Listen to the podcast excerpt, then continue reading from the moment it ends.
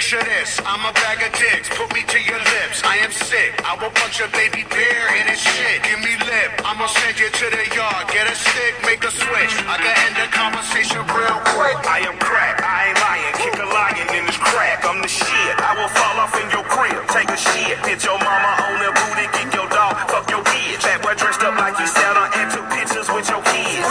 I love that song. Welcome to another episode of Twisted. We're trying this again. Thanks for tuning in. It's September 9th. Super excited. Going to do a quick little thing. I don't have a lot of time to do a long one, so I'm going to do about 30 minutes. Get in, pow, get out, bang. Happy birthday to my mother. It is now, it's her birthday day, September 9th. So happy birthday. I love you very much, Mom. And thank you for bringing me into this world. And thanks for letting my dad put it... Okay, I'm not going to go there. But the point is this. Happy birthday to my mother. And a happy football day, everybody. It is officially the 2016 football season started. Oakland Raiders going to win it all. Put some money on it. They're going deep, deep, deep. I'm stoked. Don't doubt about it. I'm going to win both my bets with Ari Shafir and Jason Tebow. He'll be dressing like a cross-dresser on Santa Monica Boulevard. And Ari will get his butthole bleached. So, very excited about that. I love football. I love everything about football. NBA is my favorite. It goes NBA, UFC, and NFL the same. But it's so weird when you meet people who like aren't into football. Like I'm supposed to go right with some people, some good friends of mine. I love them to death. But it's just like, what do you mean? You don't like football? What are you talking about?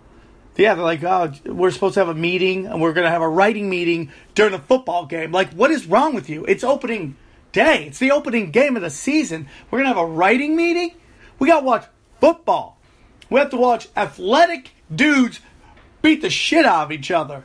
And we're all sober, so nobody's drinking. But the point is, we just need to watch football and get weird and enjoy it. But, you know, gotta pay them bills, dude. Got to pay them bills. So I hope your team does really well this year. And I hope your team loses to the Raiders in the Super Bowl. So I think it's going to be Raiders versus Carolina. Raiders versus Carolina in the Super Bowl. You heard it here. You heard it here first. Raiders versus Carolina in the Super Bowl. Bam! Shut your face. We're going to beat the Patriots. We're going to beat everybody else. I'm not even worried about it. I'm excited. So what do I want to talk about today? Real quick, I'll be back on the International Bad Boys Hour next Monday. Should be a good show. I had to take a break, but I'm back. Holla at your boy. Okay, I'm back. We'll do it. Listen, t-shirts are available, man. International Bad Boys t-shirts. They're really nice. Go check them out. You can buy them at the internationalbadboyshour.com. I'm telling you, the t-shirts are nice. You should get one. They're gorgeous. They look good. And my new album, The Diabolical, should be out soon. And you'll be able to get t-shirts for that, too. So check that out. Thank you, everybody, for doing Patreon and dedicating yourself to Punch Drunk and helping us out. It means a lot to me. You guys are the shit. Okay. Football. Yeah. Football starting. Killing it in fantasy football. I mean, just destroying people. It's unbelievable. I'm playing chess. They're playing checkers. My team is deep. I'm going to wreck I'll be really surprised if I don't win every league. It's really amazing. I'll make it to the finals in one of the leagues because I always do. But I'm going to blow. I'm in this fantasy league in upstate New York with some good friends. They're very nice people.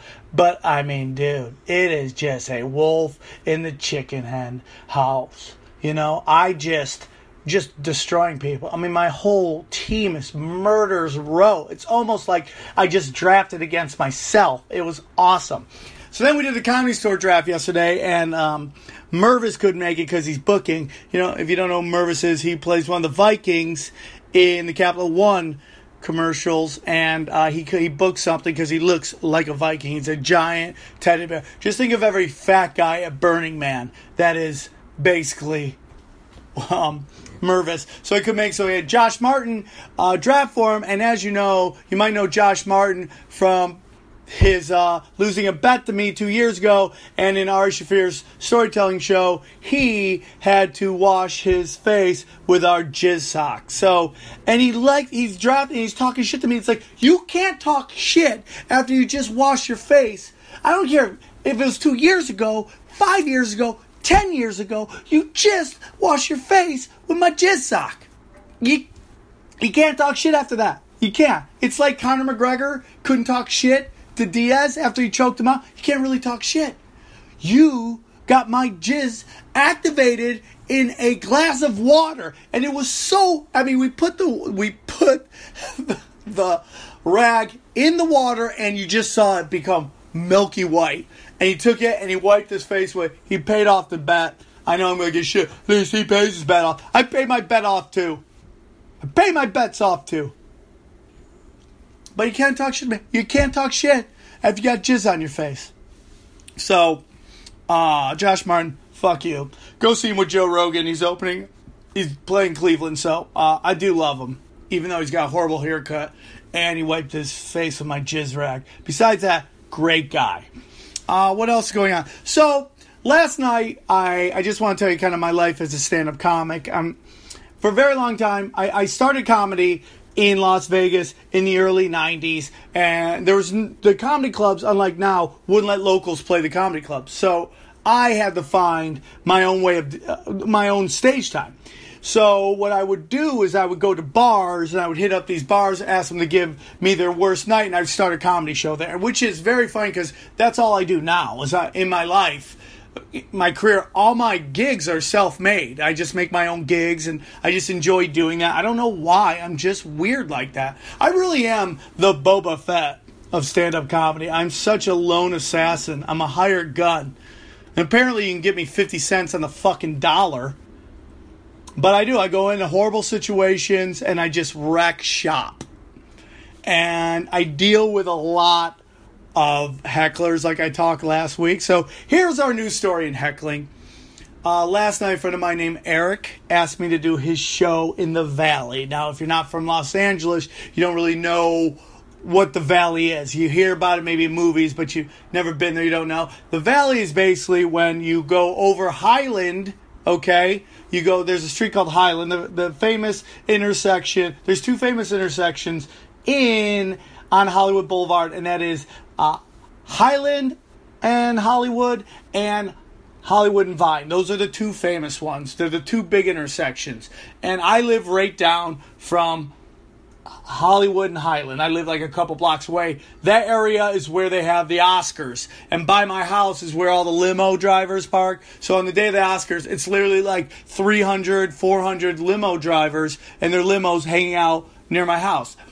So if you want to go to the Valley, for the most part, you take Highland up onto the 101. You go over the hill. Now, going over the hill, once you go over the hill, you are now in the Valley. It is Burbank. It is Studio City. It is Chatsworth. That's where they shoot all the porn for you guys who care about porn, which I know a lot of you do. I'm not the only one carrying that industry. Stop acting like you don't care. You care. We need to care. There's some prop right now going on a side note about these condom Nazis thinking they're saving people's lives by making everybody in porn wear condoms. It's not happening. That's not where anybody's getting the AIDS. The people are getting the AIDS from shooting heroin and having unprotected sex in their butts, doing butt shit. You know, wear a condom and don't shoot heroin and you should be fine. That's just my opinion. Maybe I'm wrong. God knows I could be wrong. Who knows? All right? Who knows? But the point is, enough with these votings on condom laws. You're just sending it underground. That's all you're doing is you're sending the porn industry underground, and it's just going to get weirder and weirder and weirder. So that was my political statement for the day. No, I'm going to get a little more politics in a few. So you go in the Valley. You go into the Valley. And here's the thing about the Valley in Los Angeles. The Valley, it is always 1995. I fucked that up. No, it's always 1975. It's always 1975. It always looks like 1975. I mean, go to any movie made in the 70s and about Los Angeles, and you will see that is the vibe. The vibe is Browns. Everything's brown. I don't know what happened in the 70s, but brown was really in, and it's uncomfortable to look at. I mean, just a whole city of brown. The whole valley, everything is brown. Everything is dirty. It's 1975. That's what it is. It's really 1975. And I go to this bar called The Scene, and you go deep into the valley. Like Burbank and the valley, that's more like small town and big towns. It's like, yeah, it's Los Angeles, but it's got small town vibe. It's like, imagine a small town, but with a lot of traffic. That's kind of what it is. And there's all these little bars, and I went to this bar called The Scene, okay? And the reason I'm bringing this up, because I got heckled at The Scene. It turned into a murder scene, but a crime scene, a murder scene, but it was The Scene. So I go do this gig, and the reason I bring this up is because there was just this thing about Amy Schumer shutting down a heckler who yelled, apparently, like, show me your tits, and she shut him down. I don't know the exact heckle, and everybody's talking about how brave she is. And listen, I understand that it's not easy as a woman hearing somebody say, show me your tits. It's very disrespectful. It's very misogynistic. But it's like, that's the game, man. That is the game. That is the game. That is the battle between comic and heckler. Whatever your thing is, that's what they're going to make fun of you about. I mean, look at Ralphie May. When he gets heckled, well, they yell, fat fuck, right? Like, he doesn't go on, oh, fat shaming, but that's what it is. You know, she said, show me your tits. And suddenly it's a big national story. I wish someone would yell, only show me your tits. I wish that would happen to me. I wish. If the worst thing that happens to me on stage is someone yells, show me your tits, I had a good night. Because it doesn't always happen like that. I've had people come up on stage and swing on me. I've had people throw bottles at me. I had a 70-year-old man come up on stage wanting to fight me. And guess what? The bouncers weren't there. You know who would have thrown him out? Eleanor Kerrigan, the female comic on the show, grabbed him and threw him out. What the fuck? Does Amy Schumer have to worry about violence? I've had chairs thrown at me. I've had bottles thrown at me. I've had people come and swing at me after the show. I've had people try to choke me out. And it's not me. I'm just, dude, it's not me. So I'm doing this show in the valley at a place called The Scene. And I walk in, and my friend Eric's running in. He's a very nice guy, and I think he's very funny. He asked me to do a show. I have to run to do another gig, so I go, can I go right up? He goes, yeah, you can go right up. So I go up, I do stand up, and right out of the gate, these two dudes just start verbally jumping me. And I look out, and they're literally like tiny little Mexicans who are Green Bay Packer fans, which is a weird blend. Green Bay Packer, Mexican football fans? That's weird. And they have their girlfriend who's bigger than both of them, who's a nice person. She's not that big, but compared to them, she's huge. And it looks like I had the feeling of like every Denny's waitress who has to deal with a mom who can't control her kids. So I have these two little Mexican guys nonstop verbally attacking me while their mom just sits there like, oh, aren't they the most adorable people in the world? No, man, they're ruining the show. Could you quiet? Can I try? Let me work my well-crafted dick jokes, okay? I am the Carl Sagan of dick jokes. Please let me work them. Have your kids shut up.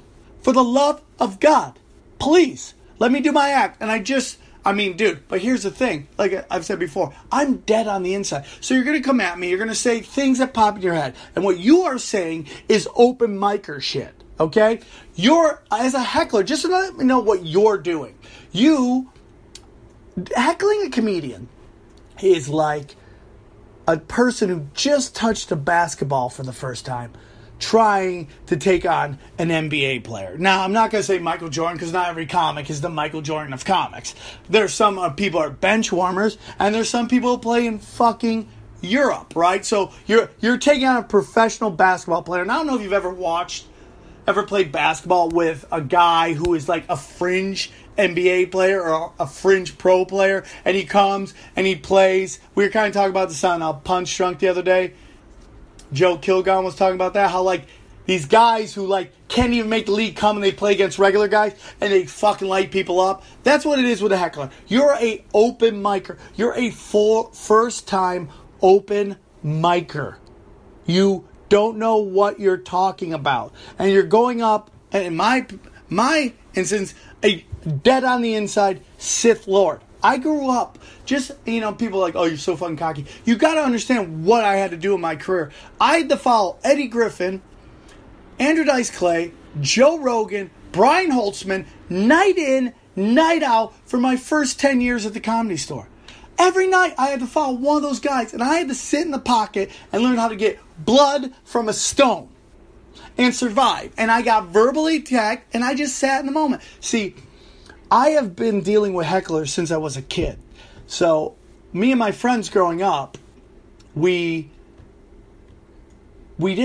stopped fighting it like in 8th grade. I mean, I had fights here and there, but really, like, between friends, there was no fight. It became verbal, like, destruction. Like, you would verbally destroy somebody. And this is the truth. So, we would go to this place called Pontilla's Pizza, and whoever got the bad seat in the corner of the booth would just get lit up by everybody. I mean, lit the fuck up. And any insecurities you had in your life, and anything you did, like if you just did that, you had your hand, you laid your head on your fist, kind of just daydreaming, they would just pound on you for that. And anything you did to change it, that would become a new thing. They would just pound you. So I got used to verbally getting attacked since, like, literally the 7th grade. I mean, I was getting verbally beat up. So I remember, like, when I got my first heckler,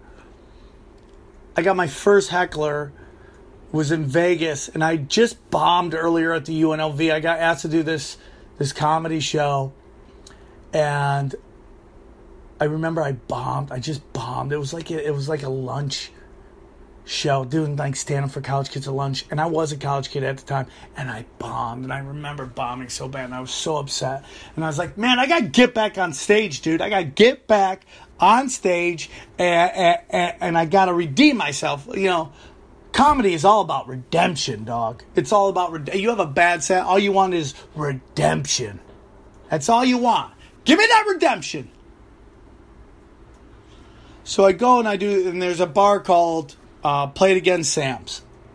So I go to do Play It Again Sam's, and I do stand-up, and this auto mechanic who had the worst teeth in the world, like, he must have been getting that early meth, that bathtub meth, that was like, it wasn't like fine-tuned now, like coming out of Mexico, built in, I mean, we're talking like hillbillies, desert hillbillies, cooking meth in a bathtub and smoking it right there. Teeth jacked, and he heckles me, and I just go into murder mode. And for the first time in my life, I destroy this heckler. And it was the coolest thing I ever did. And I was just like, oh! And I realized I had skill at that moment. So, and it takes me time. And through the Comedy Store, I've honed it. So I'm in the zone. And I have no problem with saying that I'm a Sith Lord when it comes to heckle kills, because I've been doing it so long. And I would tell you, I've only lost one heckle battle, and it wasn't me. It was me full of a room full of Australians in Australia. And when sometimes you just got to learn, you know, when it's your time to just chill, you chill. So I conceded the match and took the L. So I'm like literally like 3,001. So I go to this scene, and these guys start hitting me, and it's like two Mexican Green Bay Packer fans, which is really weird and very uncomfortable. And I proceed to just destroy them. And every time they talk, I hit them, and the room is going crazy. But I'm kind of over it, because I didn't want to drive to the Valley to get heckled and kill hecklers. I got a bunch of new jokes I'm really proud of that I really want to talk about, and I wanted to work them there, because you can't work at the Comedy Store anymore in terms of new material as much, because the Comedy Store it's just Murder's Row. That's all it is. It's just Murder's Row. You got to kill when you're there. So you can't work on the material as much. I even heard Chris D'Elia saying that. It's like, dude, I can't work on new shit here. The lineups are too good. And if that dude's saying it, then what hope does anyone of us have? So I go to this bar and I start murdering these guys, and I do my 10 minutes and I get off stage and everybody comes out to thank me. Well, this little tiny Mexican dude, like I'm talking like 5'3", comes out and he's got fire in his eyes. And he's like, hey man, I just want to talk to you. And I've been there before, dude. I've had people come and slap me after shows or swing on me, punch me, and I know that. So I go right into karate mode, which is what karate mode. And I take a step back. And he, and my friend Mark Fry just fucking clotheslines this dude. He's like, what the fuck, man? And he's like, nah, dude, we don't need to talk. He goes back inside. He pulls out the other Green Bay Packer Mexican fan. And this guy's like, why am I out here? I have no problems with you. He's like, hey, dude, I want to talk to you. And his buddy, who's with the woman I said was his mom, who wasn't big at all. She just was huge next to these two little guys. He comes over. He stops them. Everyone stops him. So I just walk off. And it turns out the guy wanted to talk to me about how to get into comedy. And it's always that. I always say this all the time. The people who heckle for different reasons. Women heckle because they're sexually attracted to you, or they want to be the center of attention. They're pissed that you're the center of attention. I've seen it happen 1,000 times. Guys heckle for a couple reasons. One, they want to be comics. They want to do stand-up, and they don't have the balls to do it. Or they're the funny guy in the group, and they're pissed somebody else is getting laughs.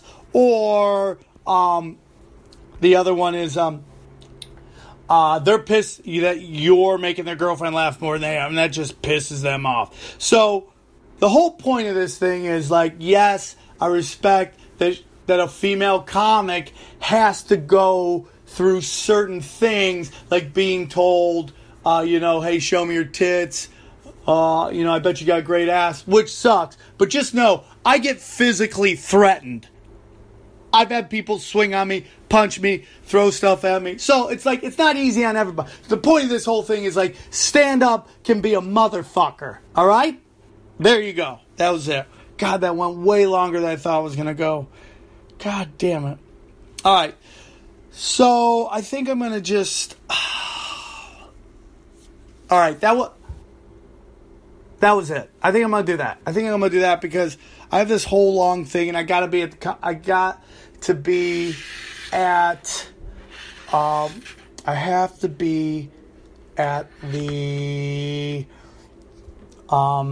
be at All Things Comedy today to do my to launch Brody and Jen Sturger's new Showtime, their new Punch Drunk Sports podcast. So I have this whole thing about rantings that I want to go on, but it's going to take too long. Maybe I'll do a double one. I'll do another one tomorrow. So I'm going to end with this.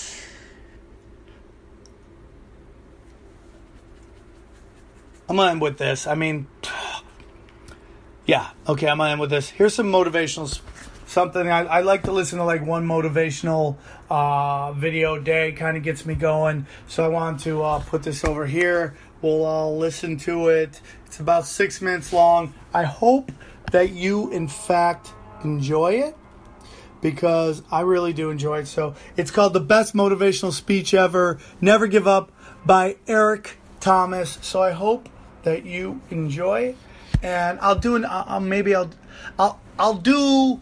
another rant tomorrow. I don't know, we'll figure it out. I'll save the rants for the next week, so we'll figure it out. All right, I love you guys. So I hope you guys enjoy this. This is great. So we'll listen to it. There will never be a point in your time in your life where it's the right time to do a great thing. If you're waiting for that perfect moment, that perfect timing, it's not going to happen. You know what you have to do?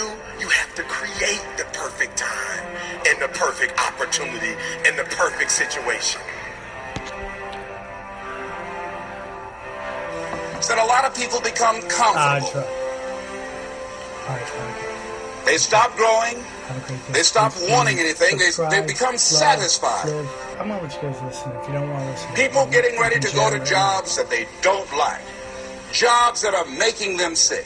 You see, when you're not pursuing your goal, you are literally committing spiritual suicide.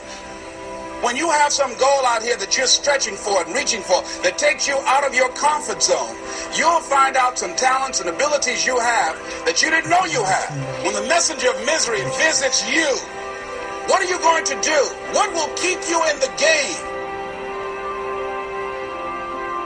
There are things that you think you'll never need to know, that you may only need to know one time in your life, but that could save your life because you had that knowledge. Unless you attempt to do something beyond that which you've already mastered, you will never grow. What is it that you looked at some point in time and you decided that you couldn't do it, that you talked yourself out of it? You're waiting on your next door neighbor to make it happen for you. It may not happen. If you're waiting on your mother or your father, they may be so ancient in their thinking that they don't understand this opportunity that you have. And if you're waiting on them, it may never get done. You don't beg average people to be phenomenal. You don't beg good people to be phenomenal. You just are phenomenal, and you will attract phenomenal. What reason can you remember that you can call on, that you can reach on, that can make you get back up? Find that reason. If you're not where you are, if you're not where you want to be, if you don't have what you want to have, if you're not where you think you should be at this particular place, it has nothing to do with the system, but it has everything to do with the fact that you're not making the sacrifice. I want you to make that dream become a reality, because if you don't, you will be working for somebody else to make their dreams become a reality. Everybody is against you or don't believe in you no more. And let me tell you something, that's a lonely feeling. It's a lonely feeling, particularly people that you're doing it for.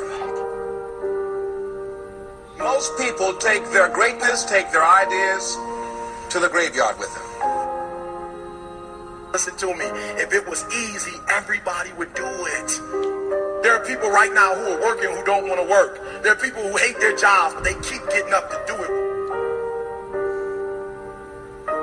The wealthiest place on the planet is the graveyard, because in the graveyard we will find inventions that we never ever were exposed to, ideas, dreams that never became reality, hopes and aspirations that were never acted upon. The question is, what are you going to do with your time? What drives you? And greatness is a lot of small things done well, day after day, workout after workout, obedience after obedience, day after day.